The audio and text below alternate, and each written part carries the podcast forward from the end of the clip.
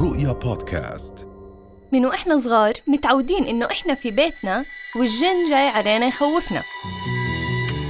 وتعرفنا على كتير من الشخصيات المسببة للرعب في هديك الحقبة منها أبو رجل مسلوخة والرجل المجهول الهوية المسمى بالعو أو البعبع. كنا نخاف يطلع من تحت التخت أو من بين الشراشف أو يكون مترصد لنا في زاوية الغرفة داخل العتمة. طبعا بالنسبة لأهلنا كانت مزحة ودعابة وأسلوب ترهيب. مرحبا أهلي ما كنتوا بتضحكوا. كاتبنا لليوم كسر هالقاعدة وبيحكي إنه الجن قاعد بأمان الله وإجا كائن إنساني احتل بيته وكينونته وهدوء ليله. الكتاب بعنوان حوجن من تأليف الكاتب السعودي إبراهيم عباس. الكاتب اللي كل كتبه عملت جدل كبير وحتى وصلت إنه ينحبس بسبب رواية. بفضل أخلي الشخصية الرئيسية في الكتاب هو اللي يعرفكم عن حاله وقال في تعريفه عن نفسه في الفصل الأول من الكتاب واللي هو بعنوان بيتنا صار مسكونا بالإنس أنا حوجن حوجن بن ميحال الفيحي شاب في أوائل التسعين. بس دقيقة كيف زبطت معه شاب في أوائل التسعين؟ أم العشرينات دي إيه؟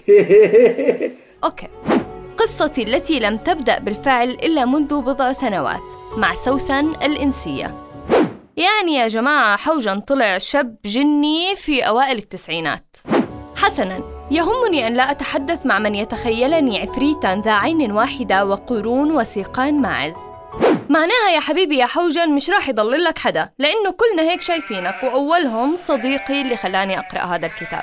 دائما تجتاحنا نوبات الضحك الهستيري عندما نشاهد تلك الصور التقليدية العفريتية الساذجة التي تتخيلوننا بها.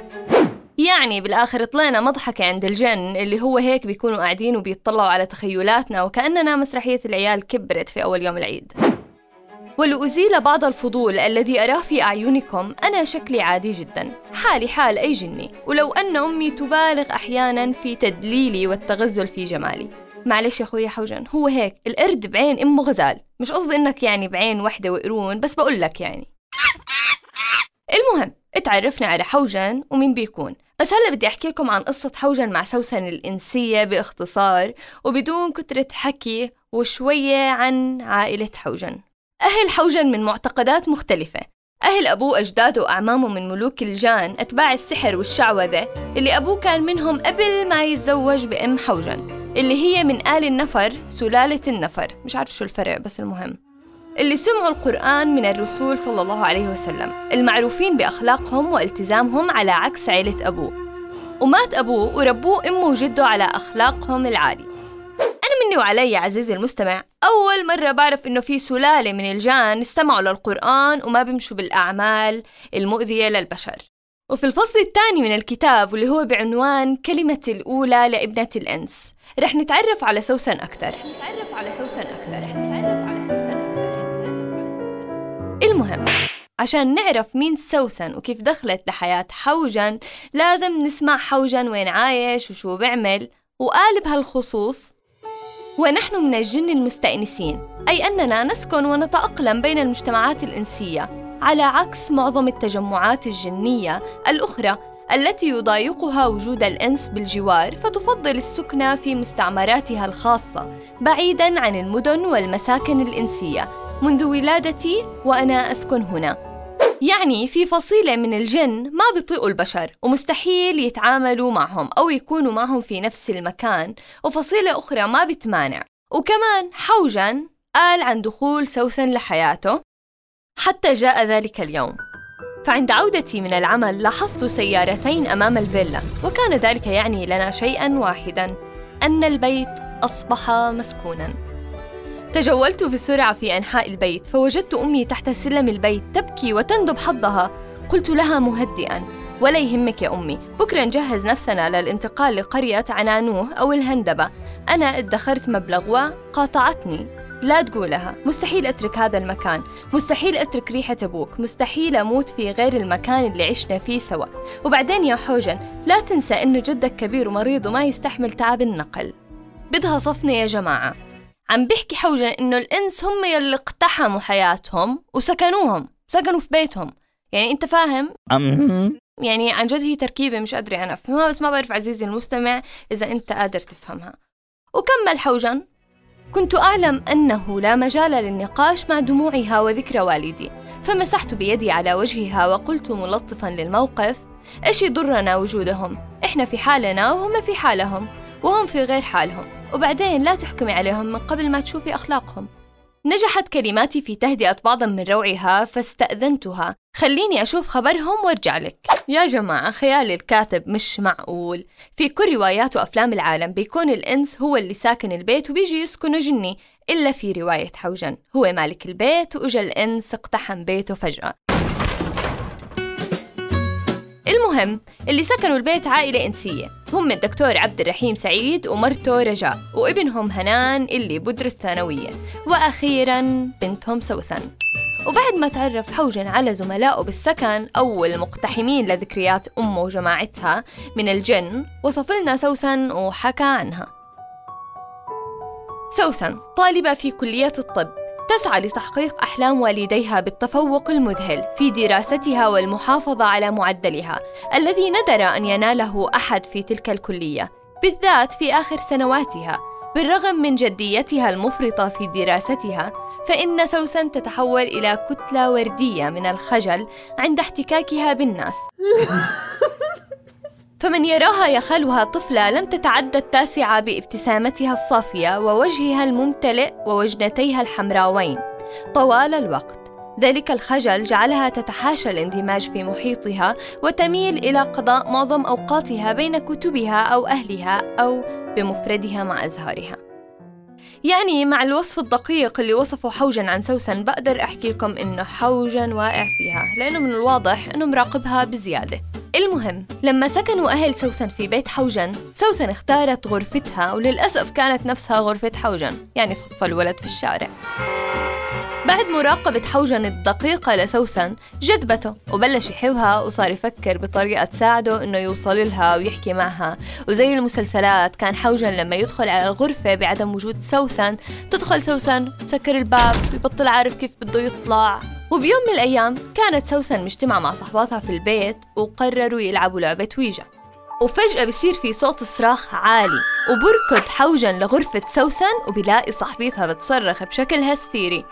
وبشوف ابن عمه وشنوش نايم قدامها على الأرض. طبعا وشنوش جني حقير مش مسالم زي حوجن. ركض حوجن لعنده ومسكه يضربه وحكى له إيش سويت للبنت يا خسيس. وطبعا هالخسيس ما صدق يردح وصار يحكي لحوجن. هلا والله بالجني المطوع. جاي تدافع عن بنات الإنس خايف يحرمونك من بقايا الأكل.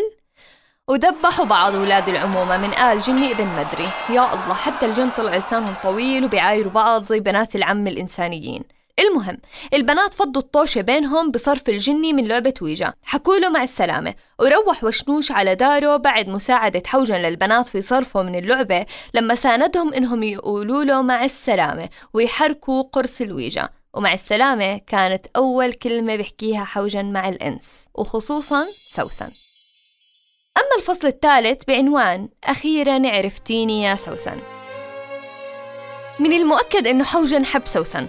الله يا جماعة حتى أسمائهم على نفس القافية. وبعد ما وقع الجن بغرام الإنسية صار يراقبها في كل مكان. ففي مرة من المرات طلعت هي وصحباتها على كف شوب عشان يشربوا أو يحتسوا بعضا من القهوة وراح معهم. بهذاك اليوم لعبوا لعبة ويجا. وقرر يحكي معها عن طريق اللعبة لهيك لما حضروا الجن هو اللي حضر. وعرف سوسن عن حاله واستغل الفرصة. وفي يوم تاني في ليلة تانية اجتمعوا البنات عند سوسن في البيت. ورجعوا لعبوا ويجا مرة تانية. واللي حضر برضه حوجن. بهاي اللعبة اعترف لسوسن إنه عايش معهم في البيت وإنه بحبها وبغار عليها من إياد صاحبها. ما بعرف كيف سوسن بهاي اللحظة تقبلت الفكرة وبالعكس اتمادت وصارت تفتح مواضيع مع حوجن. لو أنا كنت رميت حالي من الشباك وخلصت من البيت المسكون بحوجن وموجن وما بعرف شو اسمه. من الغريب إنها تقبلت فكرة وجود حوجن وبعد خطابات كتيرة دارت بينهم عن طريق ويجا وغيرها من الطرق يبدو إنه سوسن وقعت بحب حوجن. وهذا الشيء سبب غضب عند أهل أبو لحوجن اللي هم جماعة الجن المشعوذين والمؤذيين للبشر. يعني يا سوسن وقعتي بحوض نعنع وطلبوا حوجن يحضر عندهم وحكوا له إنه لازم يتولى عرش قبيلتهم وإلا رح يأذوا سوسن. طبعا ما عرف حوجن كيف يتصرف وأخذ التفكير في الموضوع. وبهالوقت ابن عمه التف على سوسن وصار يوهمها إنه في بعقلها إشي وإنها بتتوهم بوجود حوجن وكتير شغلات تانية. وهذا الشي سبب رعب لسوسن وأوهمها إنه معها مرض في راسها. وفعليا راحت فحصت وكانت مريضة طلع معها كانسر في راسها.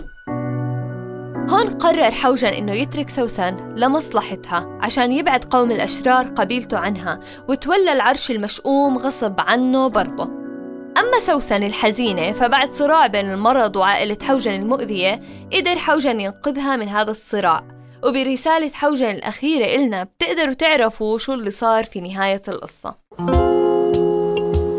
أعود مرة أخرى لحياتها التي عادت إلى طبيعتها. عزموني بصفتي الدكتور عماد زكي وممرضتي جماري. إلى زواجهما. وبعدها بسنة عزمونا بمناسبة تشريف مولودتهم الجديدة التي أصر إياد على تسميتها جمانة إكراما لجمارة بالرغم من أن ذلك الإصرار كاد أن يفضحنا. أصبحت أراقبها كلما سنحت لي الفرصة. أزور منزل الدكتور عبد الرحيم رحمة الله عليه كل جمعة حيث تأتي سوسن وإياد لزيارة السيدة رجاء. أحرص دائما على توصية إياد على سوسن أرسل له رسائل من جواله الذي لا زلت أحتفظ به. وعندما تسأله سوسن يجيبها بأنها رسالة من دكتور إيزد الدكتور عماد زكي للسلام والإطمئنان. وها هي السنين ترونها تمر بسرعة ونراها تمر أسرع. أشكركم على كل كلمة قرأتموها وكل عاطفة شاركتموني إياها. قد أكون بجوار أحدكم الآن وهو يقرأها. قد أشاهد أبناؤكم وأحفادكم يقرؤونها. كم ترعبني هذه الفكرة. فكرة أنني أكبر ببطء بينما أشاهد سوسن تكبر أمامي بسرعة. بعد سنوات قليلة ستكبر جمانة وتتزوج ويصبح لسوسن أحفاد و و و. المهم أن تكون هي بخير وأن تكون فكرتكم عنا قد تغيرت أيها الإنسانيين وأن أترك بين يديكم قصتي قصتي مع سوسن الإنسية. كان معكم عزيزكم ومن حولكم دائما دون أن تروه حوجا. يعني سوسن تزوجت إياد. وحوجن تزوج حدا ثاني. وسوسن خلفت أولاد وبنات وحوجن عاش يراقبها بكل حب وثبات. والله يا حوجن مش عارفة أضحك ولا أبكي ولا أخاف ولا أصدق أو ما أصدق ولكن مش مهم. المهم إنك جني مسالم. وتذكر عزيزي المستمع اسم الكاتب عشان ممكن في الحلقتين الجايين نبدأ نحل لغز هالكتاب. واللي بعده واللي بعده. وبختم معكم ب حوجن هناك بنيامين. لا تنسوا هالنداء. رؤيا بودكاست